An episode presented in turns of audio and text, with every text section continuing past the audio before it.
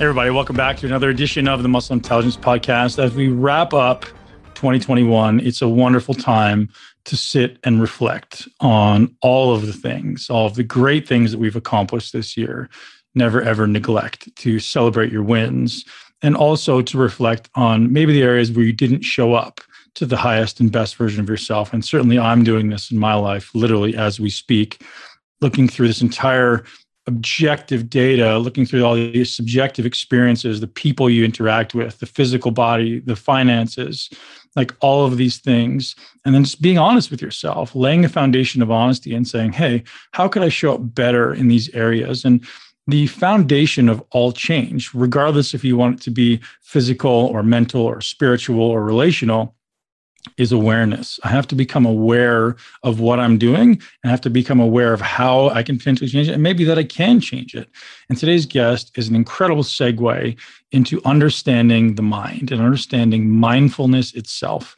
Judith Pennington is one of the most requested guests. She's been on the, the show in the past and everyone who's listened to this show in the past sees why uh, she's just a brilliant gift to humanity. And, and especially right now, with the challenges facing many of us, the fear that's being inculcated into our minds. I hope each and every one of you builds time into your day to be reflexive and also to be intentional, maybe building some more mindfulness and more gratitude into your life instead of being abrasive and attacking and fearful of everybody. Let's all sit back and experience the moment that is without all the fear, all the hostility, and all the anger that seems to be perpetuated in the world right now. And Judith gives us a great path today and a discussion around a lot of things from intentionality and ego and understanding the psyche. And so, thank you so much for Judith for joining us today. And today's podcast is brought to you by Organifi. Organifi is a long-time sponsor of the podcast, an incredible, incredible product that I've been using personally for a long time. And you guys know that I'll intentionally seek out the best quality ingredients to put in my body. I don't use a lot of products, like transparently. I try to use as little as I possibly can. So when I do consume things, I make sure the highest quality and they're serving a purpose. So we're using something like greens, we're using something like reds, we're using something like Organifi Gold they all serve a very specific purpose. So if I'm taking the gold, honestly, to it's usually something that calms me down at night. If usually I'll drink a tea or Organifi Gold to really kind of settle in and help improve sleep. So if you're someone who's maybe challenged with sleep or stress is really high for you, I suggest your Organifi Gold. If you're someone, perhaps a man, as we age, we're looking for increased blood flow. Uh, we want to make sure we support that into any age ultimately. Anyone who trains want to support increased blood flow. So the Organifi Reds is a really good solution for you.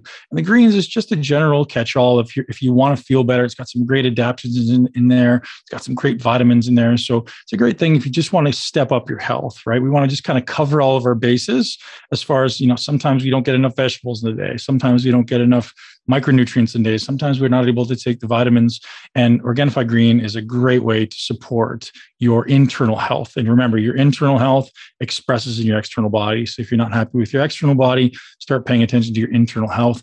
And ultimately, guys, uh, taking care of your internal health from a mental perspective as well, as Judith talks to us about today. So, uh, thank you very much for being here. Um, it's been an incredible year of many challenges, many wins, and uh, it's been really a blessing to be able to engage with you as my community and uh, all the guests. And I look forward to continuing to do it uh, much deeper levels in the future. It's just, you know, it's definitely a challenge doing all the um, podcasting remotely, not having any interaction with people. Like I'm definitely a, a one-to-one type guy. Like I like to be in front of people. I like to engage people but uh, definitely new challenges in the world, as I'm sure you guys are all facing. So I really appreciate you being here and supporting the podcast. And I know we have uh, an incredible audience. I hear so often from people all around the world that they just appreciate the guests we find and the content we put out. So uh, thank you. And thank you to the team behind Muscle Intelligence Podcast, uh, who's just doing an incredible job. So guys, enjoy the podcast. Judith Pennington. Don't forget to support Organifi. Organifi.com slash muscle is where you get hooked up with 20% off. Organifi.com slash muscle. Get hooked up. Don't forget about it. So I know you're you know, very specifically working on the idea of the awakened mind. I'd love to have you define that for us. And I and when I began meditating, I had no idea that there was different uh, potential outcomes. Right, so it's like first just meditate, and then from there, it's like okay, now I can actually direct this to have different outcomes. And I've just kind of become aware of that in recent times. So I'd love to dive into that a little bit. Yeah, yeah, great topic. Okay. So if you want to just kind of share with us, um, you're the uh, current owner. I don't know if you're the if you're the creator of the Institute for the Awakened Mind, are you? Right. Okay. Um, and so I'd love to just kind of share what it means to have an awakened mind. The awakened mind is um, a state of consciousness wherein you're basically in a meditation as if you were sitting there with your eyes closed, except that your beta conscious awareness of the thinking mind is also present. So you're very calm.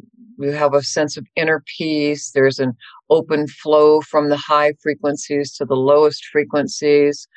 And um, in that centeredness, you have access to your subconscious, uh, creativity, insight, and intuition. So it's like a walking meditation. Only you don't have to just walk. You can be doing anything.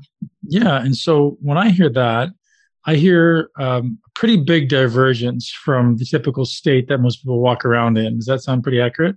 Yes, yes. Yeah. Well, well, you know, I guess that would depend on the person.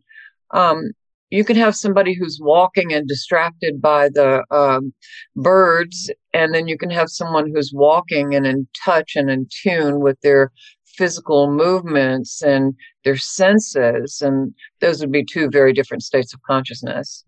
Yeah. So, um, average person, at least, well, uh, hard to say average. What is average? But I would say most people, um, maybe they meditate, maybe they don't, maybe they have a, a light practice, um, and really don't understand the kind of immediate benefits and all the, the levels.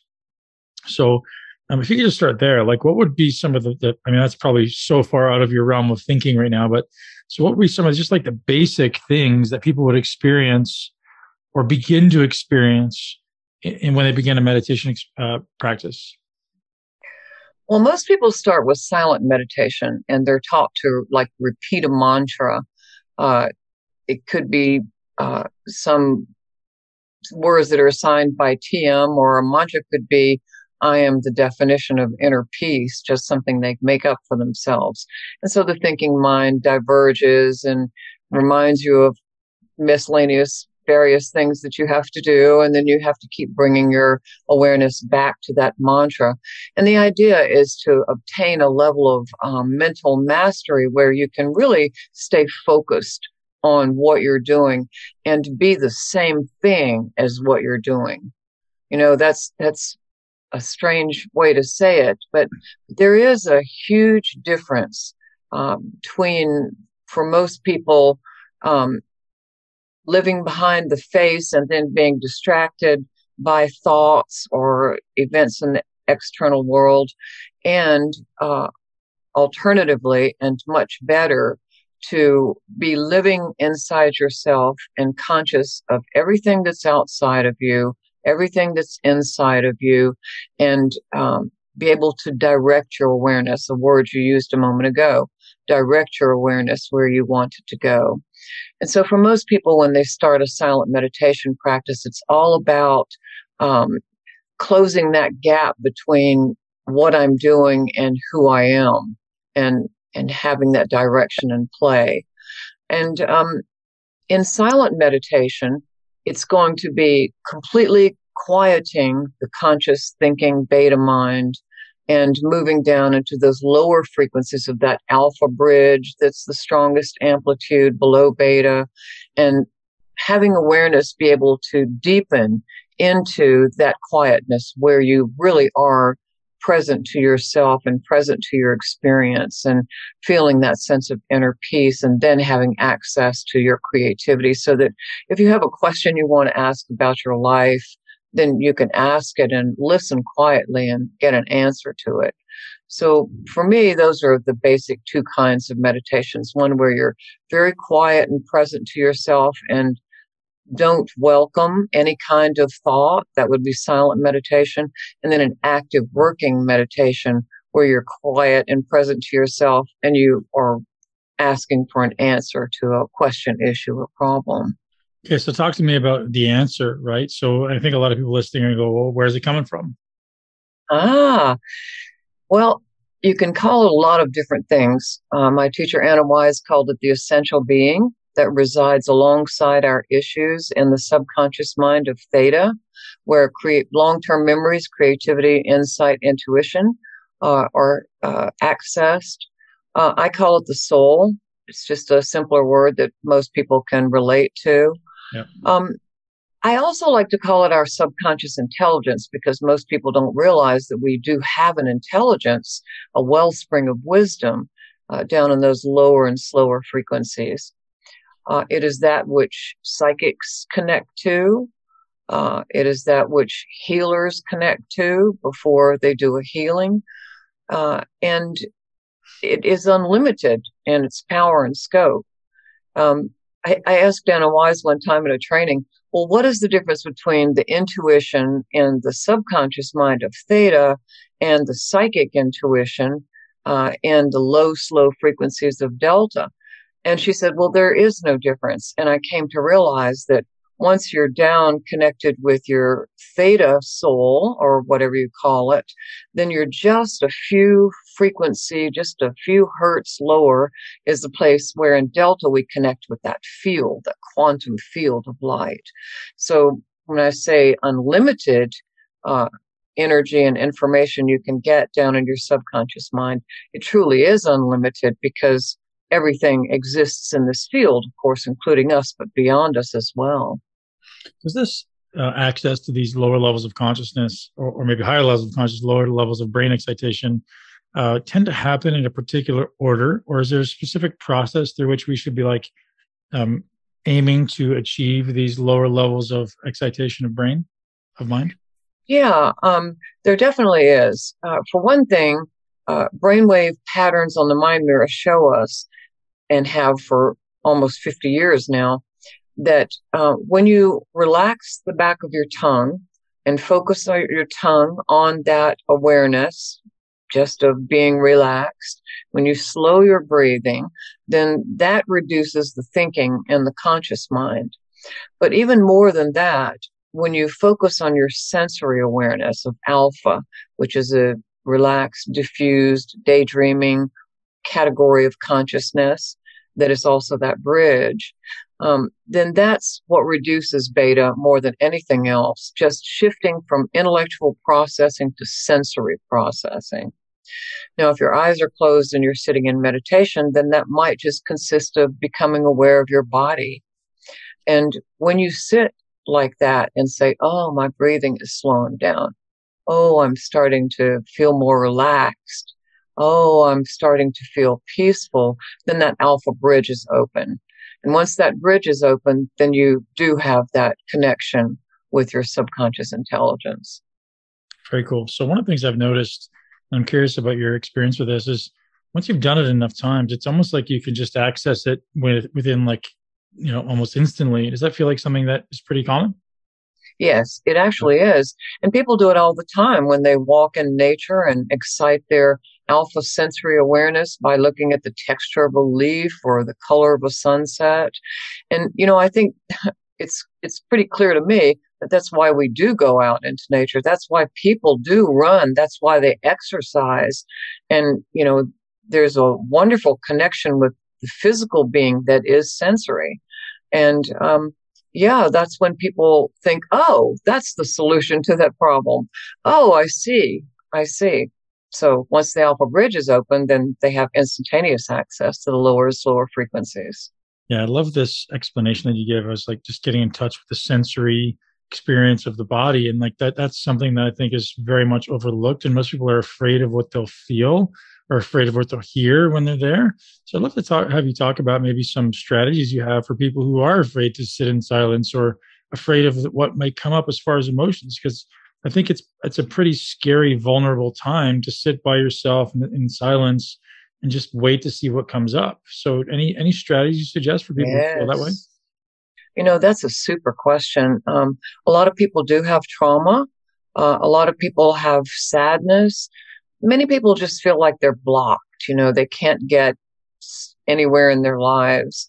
And um, I, I will remember being like that myself, you know, back in the 1980s. The last thing I wanted to do was listen to an inner voice. I thought, well, you know, you look at the mess I'm in. I've been listening to my heart all this time and uh, following it, and it got me here. and this is not a great place that I'm in. Work wise, I was great. In my family life, it was pretty much a train wreck. Um, and and what I realized is that, well, first I started doing meditative writing, and all kinds of phenomenally useful things came out of that. I didn't know it till later, but that was uh, my soul writing. Um, and and what I realized is that uh, if you are afraid of what's inside you, then there's a pretty good big chance that you're going to be terrified of life in general, you know? So the simple answer is to sit in silence and say, what is this fear about? Where did this fear come from? You know, to know that you're greater in your essential being uh, than the sum of your parts. And so you talk to that part. In fact, this is our most powerful meditation. It's called an awakened mind meditation. And um, we, we just sit there and recognize that the part that has the fear or that has the trauma or that is blocked uh, is just a part of us that has separated out from the whole of our being for some reason, usually uh, for a positive purpose that is intended to protect us. And so we just keep dialoguing with that part and say, so what's that about? And when did you come into being? And why are you in being? And um, what do you need from me to transform? Recognizing that you're not that part that's afraid. That's just a part of you. That's not the totality of you. And you just keep talking with it. And about I'd say probably 92% of the time, the part will talk right back to you. And because after all, it's all alone out there, you know, it, no part of us that's separated wants to be separated because everything wants to be whole and integrated, doesn't it? And so we just keep talking to it, find out why it's there. I love that, Judith. You brought that up last time, and I'd love to go deeper into that because we didn't go extremely deep in that last time. This idea of, of different parts of ourselves doesn't seem like it's commonly spoken of. It doesn't seem like it's commonly thought of that way, right? Everyone's like, oh, I'm whole. This is all me. And, uh, you know, these sad parts, these angry parts, these inadequate parts, that's all me. So you're suggesting that those are maybe isolated parts of you that doesn't represent the whole. That's right. That's it exactly. Because the the wholeness, the true wholeness of ourselves is that part that is omniscient, you know, that has that contact with the field. Um, and the part that uh, is crying or sad or angry or lost, that's not who we really are. That's just something that developed out of events inside of us or outside of us in life. Yeah. And it's pretty pretty easy to get that part to reconnect.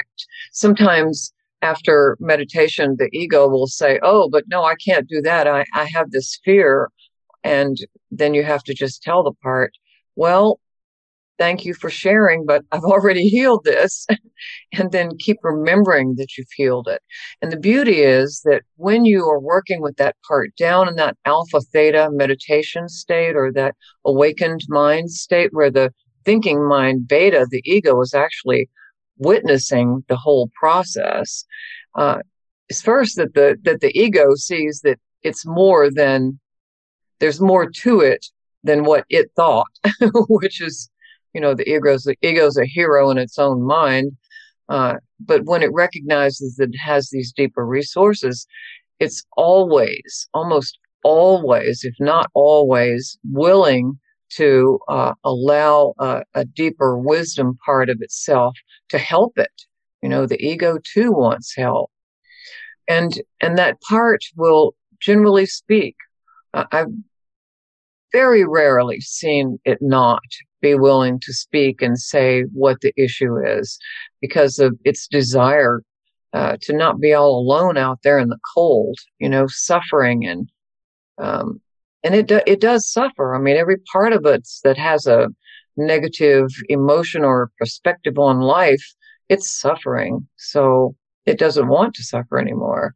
It's generally cooperative. Only a few times have I seen uh, a part, someone tried a dialogue with a part that was just a black hunk, you know, of matter that would not uh, communicate. In that case, the person had to blast that part with light, and then it reframes the uh, nervous system, especially the brain, will uh, through neuroplasticity uh, form new circuits, neural circuits to uh, process information, and uh, the healing is complete because it's happening where it has to happen down in the source of it.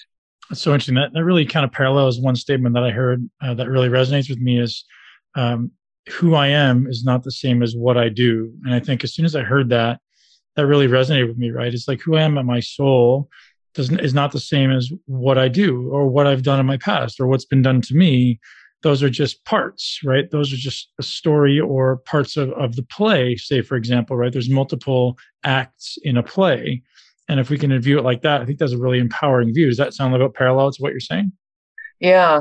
And, you know, there's even another aspect. Uh, I remember when I was back in the 1980s, not wanting to listen to my inner voice, which was helping me so much, and thinking, yeah, but if I change, then who am I going to be? So there's a real fear of change, which is a block in itself, isn't it? Uh, that says, wait, I, I know myself as I am now. Will I be someone different? And the answer, the simple answer is no, you'll be the same, essentially the same person without the problems, you know, without the limitations. Yeah. Yeah. So one thing that comes up for me often is um, just curiosity around whether or not people actually know why they make the decisions they make, right? So we all make decisions based on mostly unconscious processing. And I'm curious if that, you know, kind of resonates with your belief, or do you think people know why they make decisions and we have the ability to choose them? It's kind of getting into the conversation around free will and ultimately consciousness, right? If someone is unconscious of their thoughts and their behaviors uh, and their moods and their emotions, obviously they're not making their decisions, right? Something else is making their decisions. But I'm curious if you believe it's possible to transcend to the point where we can actually begin to be completely aware and conscious of our own decision making. You know, I think that on some level, people, everyone knows that it's possible. I mean, look how we gravitate to movies about superheroes, you know. Um, we know that it's possible, but I don't know that everyone recognizes that they know it because uh, of the fear of change, for one thing. Uh, who am I going to be if I change? But but those fears lurk way down in those low and slow frequencies where we have to deal with them. I think that most, you know, I don't want to say most, a lot of people, if not possibly the majority of people, are just not self aware to begin with. Mm-hmm. You know, that they're not noticing that, uh, for example, gee, I just saw the same pattern of consciousness in this person. And now here's this person coming into my life and they're showing the same pattern. And then a third one comes. And maybe it takes three for them to say, you know, this is all the same pattern. Is there, am I attracting this? I mean, that's a leap, you know, that's a leap most people will just say, I don't, and push, push away another person and don't realize that there's a repeating pattern because there's an attractive power in them.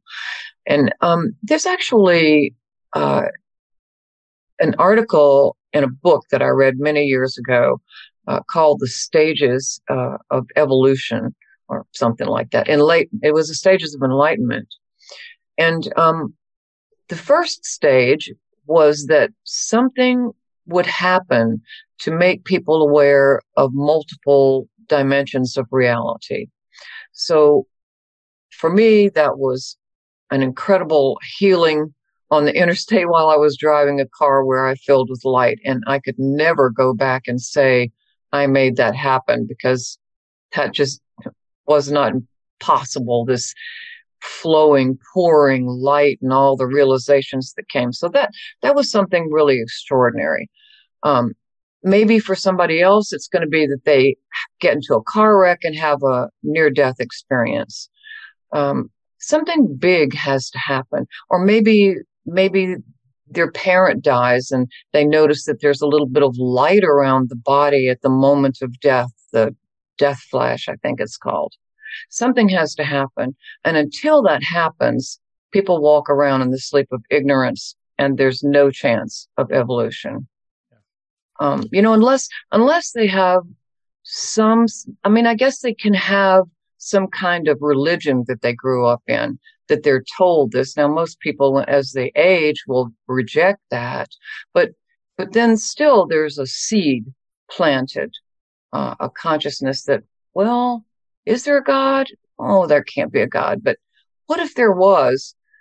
You know, and something happens and they call out and then there's a response and they go, well, maybe there is. Well, once they start on that realization of the existence of multiple realities, then they move toward uh, the stage of recognizing patterns, that there are repeating patterns in their lives. And their mind literally expands in terms of brain waves. They start to look with their delta, which is always searching the field as well as searching this everyday world to find out um, what can't be known on the level of thinking mind. Um, so, so then a search, search starts. And once the search starts, then the realizations of patterns and uh, repetitious um, behaviors in them and in other people, and they become more self-aware. Once they become more self-aware and they see these multiple levels, then there arises in them a sense that, oh, I'm not alone. There's something else here and I'm bigger than just this bad behavior I just showed at this party when I threw a drink in someone's face because they stepped on my toe, you know, or whatever it is that we're doing. Um, and, and then it just goes from there. You know, the sense that, oh, something loves me. Oh, I'm part of something bigger. And then you can go all the way to enlightenment. But something has to typically be either planted within them uh, or to happen to them before people start waking up. I mean, how many people, how many times have you been through the grocery store and had somebody with the cart zooming down the aisle, running over your foot, um, and, you know, been completely unconscious of anything but the bubble that they live in?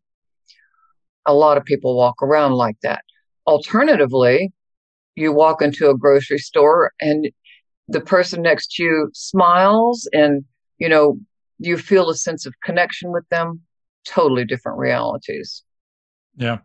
So many questions come through that. Would you mind sharing, Judith, a an example of what it might look like to sit down and ask a question of these uh, these other parts of yourself? So if I were to sit in meditation, for example, do you have a specific question or a specific process? Again, you don't have to give us huge amounts of details, but just maybe some guidance for anyone who wants to start exploring these different parts. Sure. Um, this is a little self-revealing, but it's the one that popped into my mind first, so I'll just go with it. So I have been working on a novel for 25 years off and on, wow. and it's a trilogy. And um, I woke up the other day and just with this sense of defeat, this absolute sense that, of course, this is not going anywhere. I'm a professional writer, but I've never written a novel before. And thinking, and I just walked around so depressed all day. And it was just a completely new feeling to me because I had been euphoric, you know, a few days before when I finished editing the whole first book. Um, but I just felt myself I felt drained and tired. And um, I, I wouldn't have necessarily identified it as a block, but it was a block. It was a sense of hopelessness about it. So I just sat down in my meditation chair and um, that day I didn't light the incense, although I love the smell of incense and anything that takes you back through the senses or just through mental associations to a place that you've been before that's peaceful is a wonderful aid. That day I had some spikenard, so I put it on the crown, the third eye, and I went on down the body and just sat there quietly and um, just closed my eyes and said, What is wrong with me? what, why am I feeling this way? And, um, and I very immediately saw uh, two chain links of a chain come together and heard the word connection. And I thought, connection with what? And then I realized connection with the book. So I said, okay, well, let's see if that works and went back down and opened up book two and started to write and then everything came right back. So it can be a visual image. Uh, many times I'll sit down with pen and paper. Uh, I've learned through the years to keep my mind quiet while I listen and just write down a stream of words that I hear. It could be a sense of inner knowing, uh, a voice, uh, body sensation. But the idea is to sit with it until it comes clear and to know that it will. Uh, as long as you're sitting there and listening. Now, of course, if you're sitting there and listening and somebody drops something in the kitchen and you say, you know, I really need to go and cook that roast right now. and then your mind skitters off. Well, no answer is going to come because now your thinking mind is, your ego is activated again. The alpha bridge collapses. You're not connected. But if you just sit there and wait, and then if nothing comes, you can ask for a dream because that's basically an awakened mind state right there where the ego is quiet, if not entirely absent. And what's active is alpha for the visuals and the subconscious mind, which is dreaming REM sleep. So you just sit and wait patiently, you know, and with an open heart and having an intention. And there's no reason in the world that, uh, that your subconscious mind would not want to give you that information. You know, the, I mean, the, the ego can be uh, reluctant until it starts getting information. But once that wellspring of wisdom starts to bubble up, the ego is always saying, what? Where did that come from? And wanting, wanting more. And of course, this soul, the essential being wants to give more. I mean, it came here to evolve you. It came here on this earth, on this planet to, to help you manifest the content of your consciousness in and this is my belief, of course, but I'll just go with it to manifest the content of your consciousness so you can see it as if in a mirror and all of the people, all the events that occur in your life. So the soul wants you, wants to give you that information. And if you can sit there and sit with it and wait patiently and believe and trust in it, then you will you will definitely get it. I love that to manifest the um, the ultimate destiny, I guess, of your soul is very interesting, and it doesn't seem like a huge number of people get to do that. And uh, you know, how much time do you spend on a maybe consistent basis? How much time do you recommend someone spend on a consistent basis, being able to download and access this information that you know ultimately is, is painting the the picture that that lives on their soul? Um, you know, what most meditation teachers say is 20 minutes a day. It can be 10 minutes in the morning, 10 minutes in the evening, uh, or 20 minutes at a time when you're not going to be interrupted and you can turn off the phone and walk away from the computer and set your earthly concerns aside.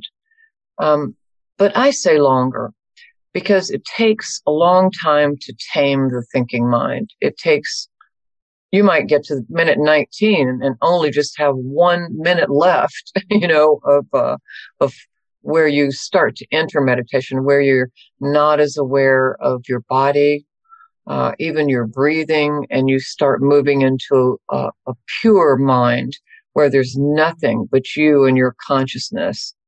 You know, nothing else is there. And, um, and maybe three times a week, 30 minutes. But what actually starts to happen is that people will get an immediate benefit from that 30 minutes. You know, the mind will be quieter, the heart will be more open, uh, the body more relaxed, and they'll say, hmm, let me try and find 30 minutes on the other four days of the week. And that's how people really get hooked on meditation. You know, that, that they get that the benefits are so immediate. I mean, the brain balances, connects with the nervous system. Um, neuro positive neurotransmitters fire. The body fills with serotonin, even dopamine, and uh, it's it's a wonderful way to live. Uh, you know, you look at it and you go, "I'll never go back." Totally. Hey, everybody. I want to interrupt this podcast to bring a special message from one of our amazing sponsors that make this show possible and deliver incredible value for you. Optimize.me is a business owned by a good friend of mine, Brian Johnson, and he's doing incredible things in the world. And he's been doing incredible things in the world for a very long time. He's an absolutely brilliant man who has read thousands and thousands of books and takes the wisdom from these books and condenses it down into a format that allows you to consume more information in less time, more wisdom, less time. Is that's their pitch. And ultimately, uh, it's just so brilliant. We're all facing an overwhelming amount of information. I know personally, I have 700 books I want to read. I have 700 podcasts I want to read or, or listen to. Obviously, I'm exaggerating, but the list is long to, the point that I'll never get to all of them. So having something like optimize.me is a true blessing for me to go, hey, I can go look through this book on that site and I could see in seven to eight minutes if this is something that I want to dive deeper into. So Brian extrapolates the five big ideas from all of the biggest books of probably of our of our time and certainly uh, old times as well. Some of the greatest books and greatest authors. Uh, it's absolutely incredible, incredible. So I suggest you guys all head over there now and take advantage of this free offer. It's not going to be there forever. Another incredible thing he's doing for our listeners if you're someone who's committed to your greatness in 2022, uh, I highly suggest you check out Brian's mentorship program, his coaching program. So it's a 10 month coaching program that I personally paid $1,000 for.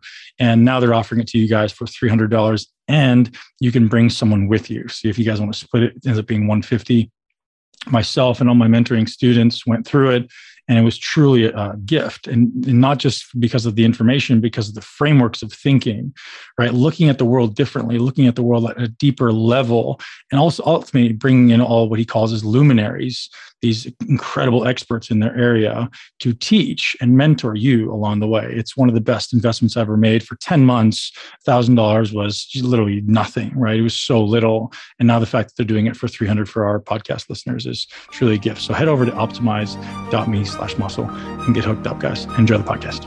Um, so, Judith, when we started, we spoke about different uh, maybe objectives for meditation. I know that might be um, almost like an oxymoron, right? Is there an objective for meditation, or is the objective to simply not have an objective and simply to be and observe what's there? I'm just curious your thoughts on on walking through the different potential objectives. Um, I think it's extremely important to have an ideal or an intention. Um, the people in new physics will tell you that everything is about intention, that we create uh, on the level of subatomic quarks our reality through our intention and the power of the mind.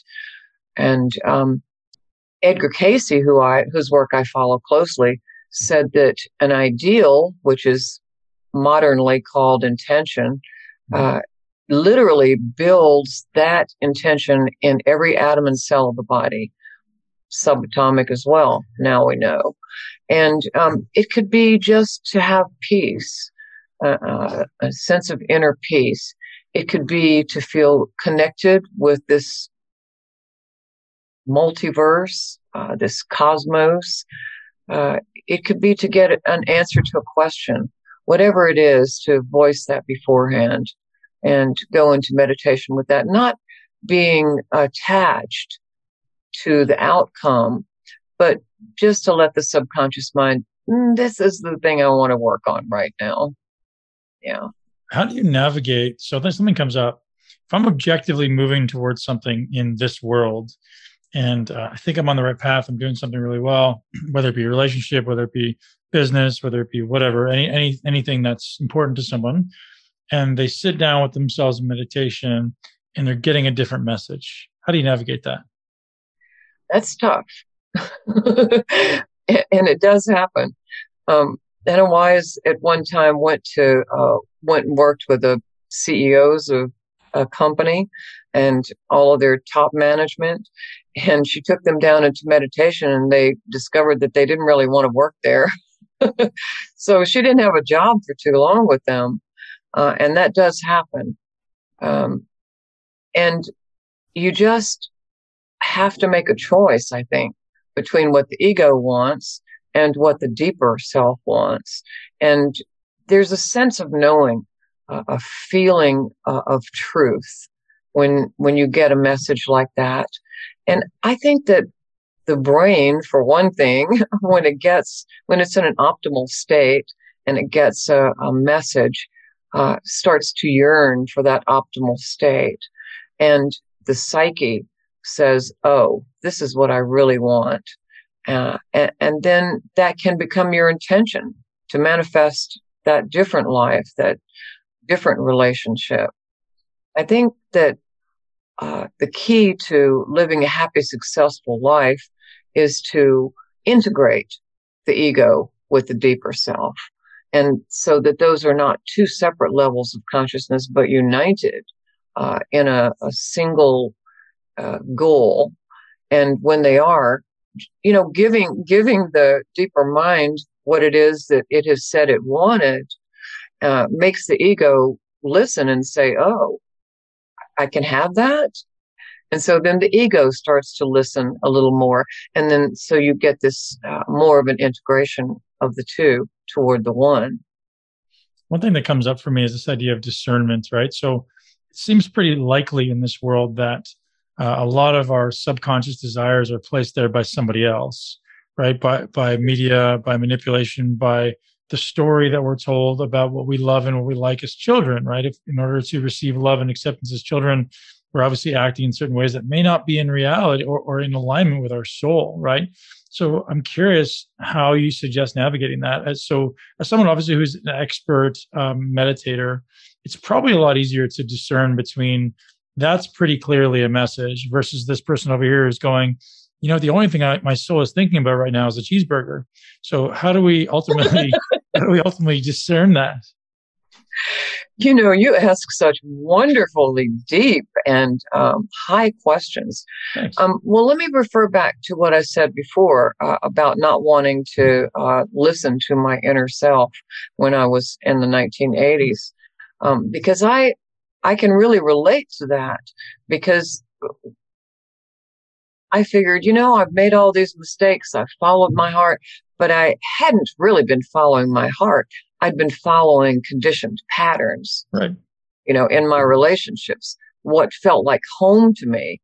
Well, what felt like home was love that's chaotic and painful uh, because that was my home life. And, um, and so, but when I started listening to my inner self through uh, meditative writing, I felt a sense of light and excitement. And I, I said, Oh, that, that, that's very different. That, what if I, well, let me choose that way. And then that turned out to be the best way.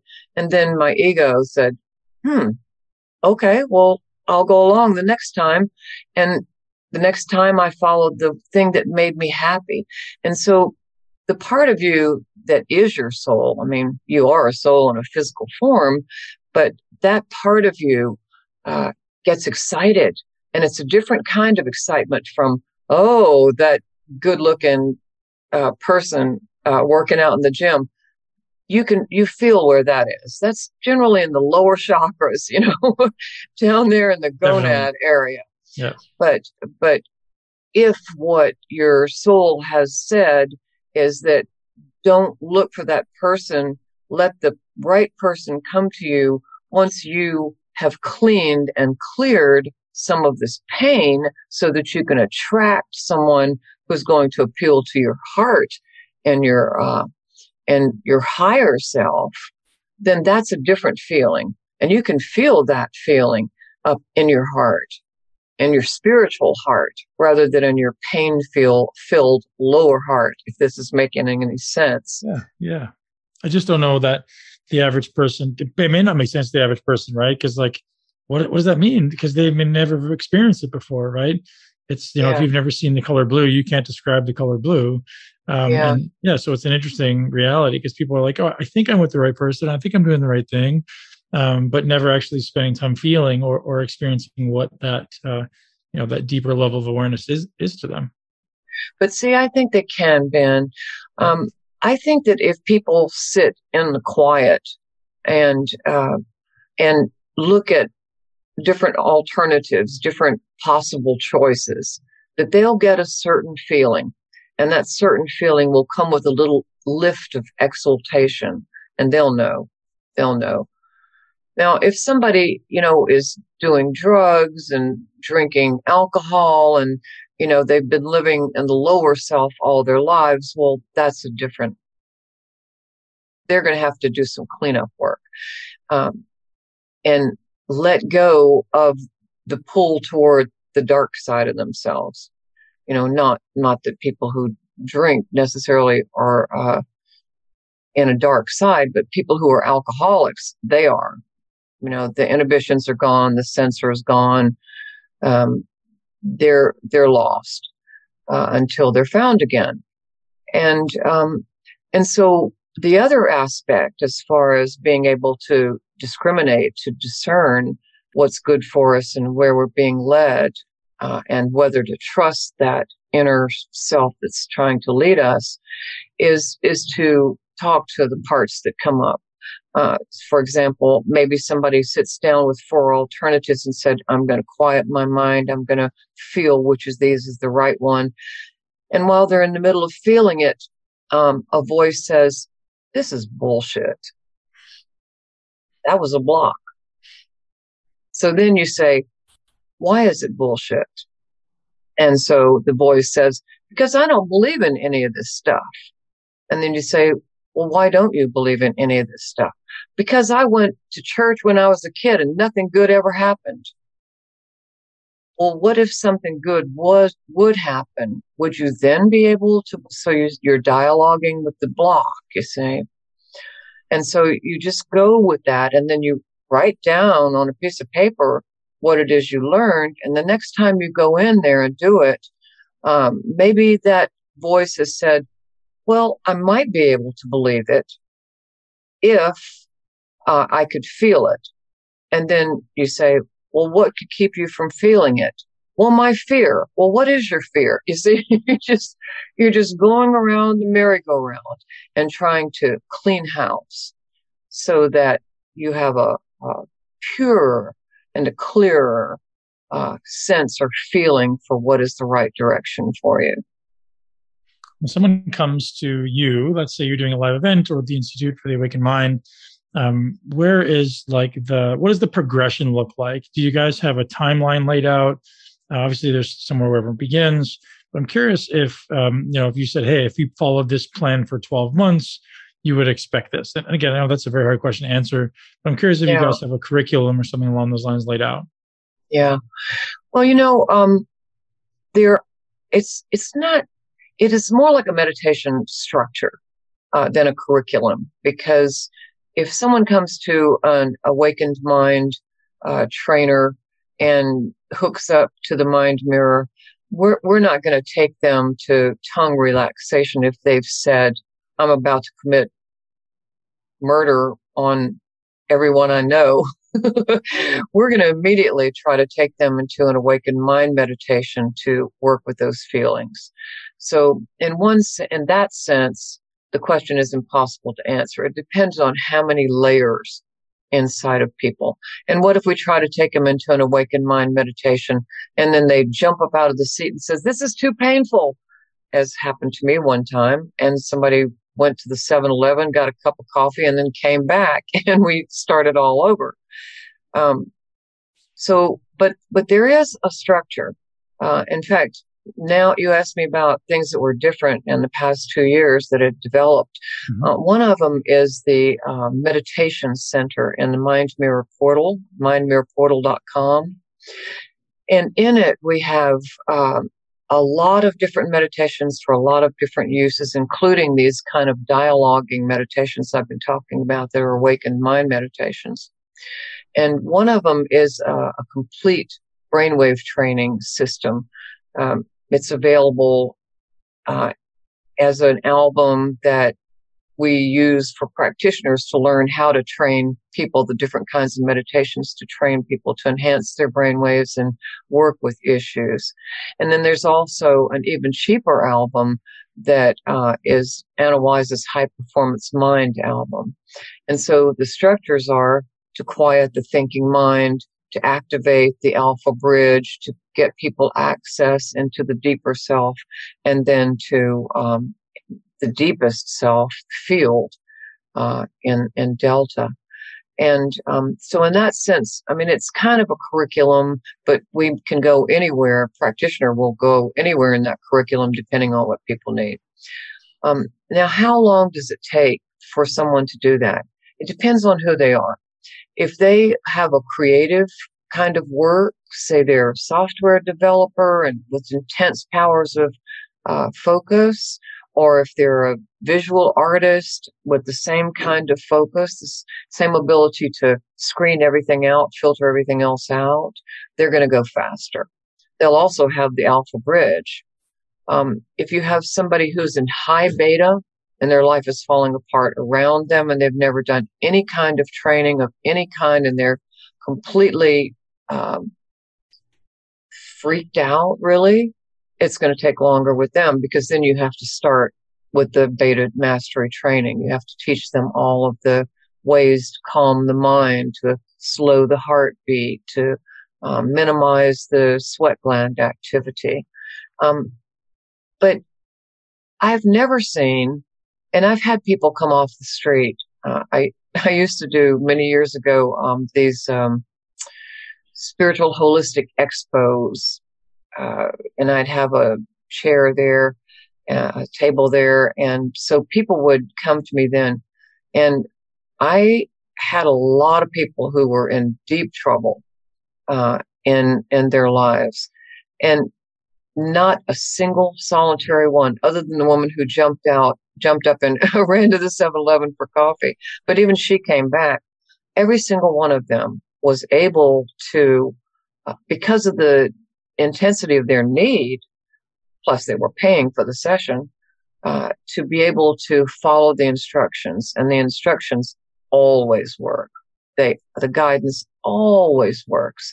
They are definitely going to drop into those lower frequencies. And if you're working with them out loud, you say, so what did you see? And they'll say, well, I had an image of a steel trap. And then you say, well, what does that mean to you? And then you go on from there and gradually unveil things. And then by unveiling things right then, they have a feeling for what it feels like to be in the awakened mind pattern, which gives them a landmark. Right. So they can walk away and they can choose to do nothing or they can choose to remember what that felt like and try to regenerate that state in their brainwaves. So part of the answer to that question is that it depends on how committed people are yeah. But but there uh, are always immediate results depending yeah. on their level of intention and commitment. It sounds like you're just kind of walking through and putting them to a state and then asking them asking the subconscious mind the answer to these questions which is you know a pretty common practice. Yes absolutely. Except then the difference is that we can see their brainwave patterns. Oh wow. Yeah. So if they're not if they're not if they're more in their ego uh, and and their alpha bridge is collapsing and their theta is constricted. And they say oh well i got the answer you might say. Did you really? Keep going. Yeah let's yeah. keep going. So when you say the process um, never fails it always works would you mind sharing a few steps? Let's say someone is in this high you know overly excited beta state. Um, is it just like you know you said something that was interesting to me is like um, calming down the, the sweat glands. I was like, I've never heard anybody uh, have that objective. I've heard you say relaxing the tongue, and I do that consistently, but. I've never heard anyone directing someone to kind of slow down the sweat glands. How does that work? Um, well, the minute you start to relax the physiology, there's less sweat gland activity mm-hmm. um, because sweat glands are associated with fight, flight, or freeze, mm-hmm. uh, as is a high heart rate. And so they're hooked up not only to the EEG, but to blood volume pulse to check their heart rate, to a GSR to monitor the sweat gland activity. And so the beauty of this monitoring is that you can see if what you're asking them to do, which is to slow their breathing, to uh, maybe not relax the back of their tongue. That's not a standard unless we're teaching them beta mastery, but certainly um, to slow their breathing, to withdraw from the outside environment into themselves, first into the room and then into their bodies and then deeper into themselves. You can see if the beta is reducing, if the heart rate's slowing down. And then we'll ask them, of course, we've already asked them what would they like to accomplish in the session, because that's the thing we need to know to know where we're going. Yep. Um, the moment we ask them to imagine themselves in, uh, in a healing environment, and everyone can do that, um, some people will choose a forest and find a hammock to go and sit in. And sure enough, we will see their alpha increasing. So now they have the ability to access. And then we'll ask them to sit, sit or lie down somewhere and go very deep down inside themselves. The beta will decrease, the alpha will increase. And as they start to drop into the subconscious mind, then they're going to, um, they're going to feel maybe a sensation of light uh, they might have a childhood memory flash into their minds because they're in the realm of long term memories. Um, and it, as soon as we can see them uh, in an alpha theta meditation state, with the heart rate having dropped precipitously, typically it might have started, if they were highly aroused, it could have started at 90 beats per minute, it can drop to 70, 75, even lower. Mm-hmm. Uh, the sweat gland activity will immensely decrease then we know that they're ready to work. And, and they always are able to access that inner wisdom. It just, it's just there waiting for us, waiting and wanting. So one thing you mentioned also a few minutes ago was the idea of delta accessing the field. What typically happens in that state? Sensations of light, uh, a feeling of uh, something, a presence, that has maybe been intuited all along, but this would be a, a deeper sense of presence. Um, some people go down into Delta and they encounter their highly repressed memories. PTSD is down there too. Um, but especially if they have a guided meditation that they're focusing their mind on so they don't get sidetracked with other things. Uh, or uh, if they are working with a practitioner who is also guiding them, then when they start to flare out that delta, then um, then there is a sensation, uh, more of a body sensation, something really deep and profound. Um, I, I was working I worked, do a mentorship with a gentleman and, um, he comes from a very analytical background, a very scientific background, and he wants to go have an out of body experience more than anything. And what we just encountered, uh, was that he has a block, a deep seated block. It won't even talk to him. Uh, he just sits there and tries to work with, well, I'm going to work with him personally online and he'll, he'll work his way out of it, um, with the guidance, but by himself hasn't been able to. But, um, we were just looking a couple days ago at his post session summaries, which give us these data lines for each of the categories. And in this one meditation that was his homework, you can just see the delta flaring. Wop, wop, wop he's looking. He's out there looking with his Delta, with his Delta radar for that information. So it's just a matter of time now. And, and he has been getting more peaceful and um, more centered inside himself. So it's not like, you know, I'm not saying that just anyone can, no matter how stressed or uh, angry they are or desolate and lonely, can sit down and, oh, everything's going to be, you know, candy and roses. Uh, it is a process, but process never fails, never fails. He's getting there and he will, he will get there. I love that. Now you mentioned the transcendent states or out of body experience. Does that exist in Delta typically? Is that what the, the kind of signature happens to go through Delta? Yeah, delta is typically the doorway. Uh, it because of the search. Uh, because delta is a searcher.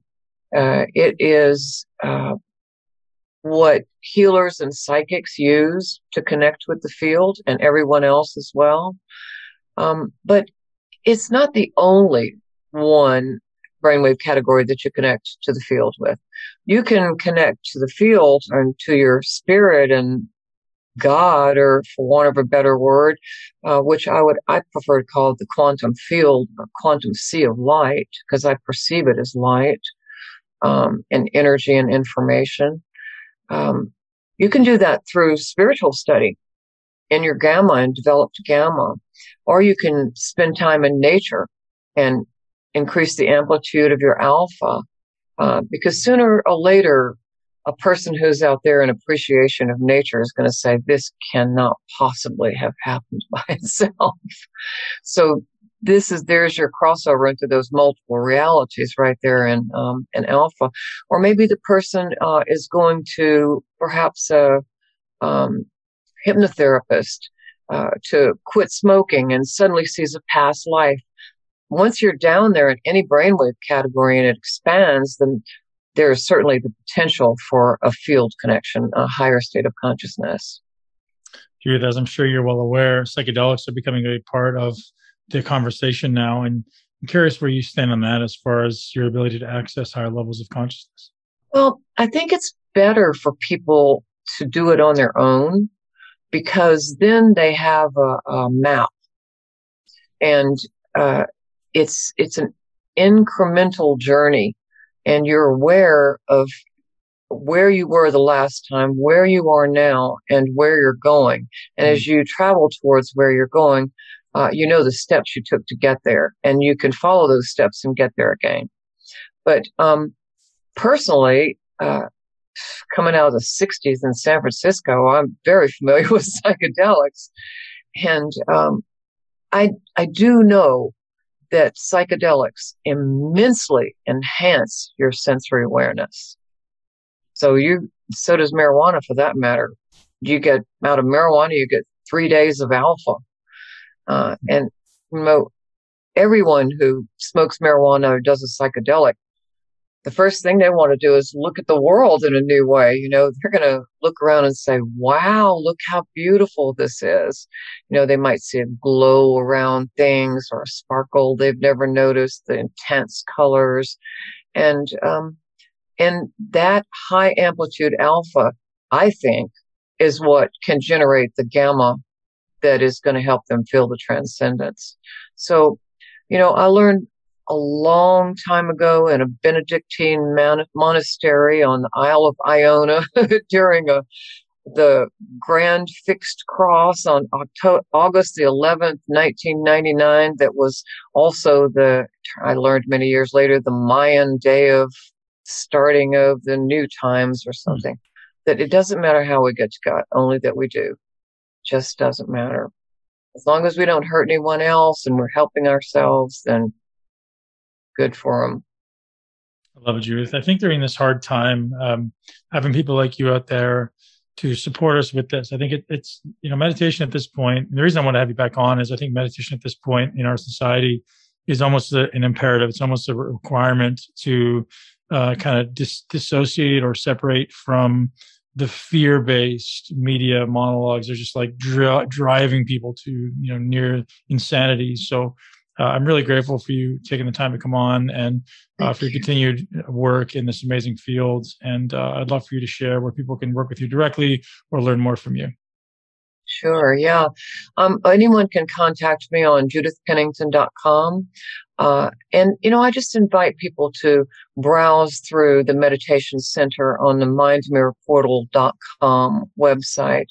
Um, there, there's one album called Beingness, uh, where you project your awareness into first an animal. It's a 10 minute meditation. Another one is into a plant, another one to a magic potion, another one into a book, four meditations. And that gives people a wonderful taste of everything we've been talking about because the brain loves mind play. So it's very eager. Anyone can do this meditation. I mean, I've done this meditation for thousands and thousands of people, you know, in audiences, everyone can do it. And beta quiets down, alpha extends, you access your theta, you get this information, and it's extremely valuable. So, um, you, you can't go wrong if you're listening to a guided meditation and then you feel what it feels like. Now you see where on the map it is you want to go. That sounds amazing. That sounds like something I always do with my kids. And I know a lot of my listeners uh, are parents who are looking for ways to bond with their kids. And, you know, sometimes kids don't want to sit down and do meditation, but they might want to sit down and like make believe in their mind that they're going to be this different animal. So I will link to those in the show notes of the show and definitely direct people to judithpennington.com. Judith, thanks again. I truly appreciate you. My great pleasure. Thanks. I've really enjoyed every minute with you, Ben. Thanks, Thanks for having me. That's a wrap, ladies and gents. Thank you very much for tuning in to an episode of the Muscle Intelligence Podcast. Judith Pennington, what a wonderful lady. What a wonderful energy. She's so calming. She's so grounding.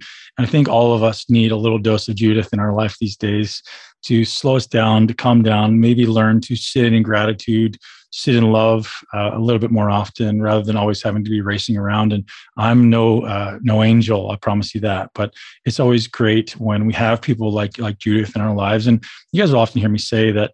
You know, I really believe people in, in our lives are angels. People come into your life in, in a way that touch your heart or touch your life in a way that you can never forget and you may never see them again right? And they're just literally angels and they've come here to give you a different way of looking at the world or a different way of living or a different way of appreciating the moment and uh, so in this holiday season this christmas season take some time to acknowledge the angels in your life. And you know i want to acknowledge um, you know everyone in my life from my team and my uh, relationships and my children and my friends. Like i'm so blessed. I feel uh, eternally blessed every day to um, to be able to wake up and do what i do and to be able to deliver great information for you guys and uh, ultimately learn from the brightest people in the world. So um, guys, thank you for being here. I don't take it lightly. Um, thank you for being here for every episode in 2021. I know a lot of you guys binge listen to the episodes, so thank you. And thank you to all of our sponsors this year, specifically for this podcast. We want to give a shout out to Organifi, um, organifi.com slash muscle, and also optimize.me slash muscle. Two incredible offers that I highly suggest you guys take advantage of.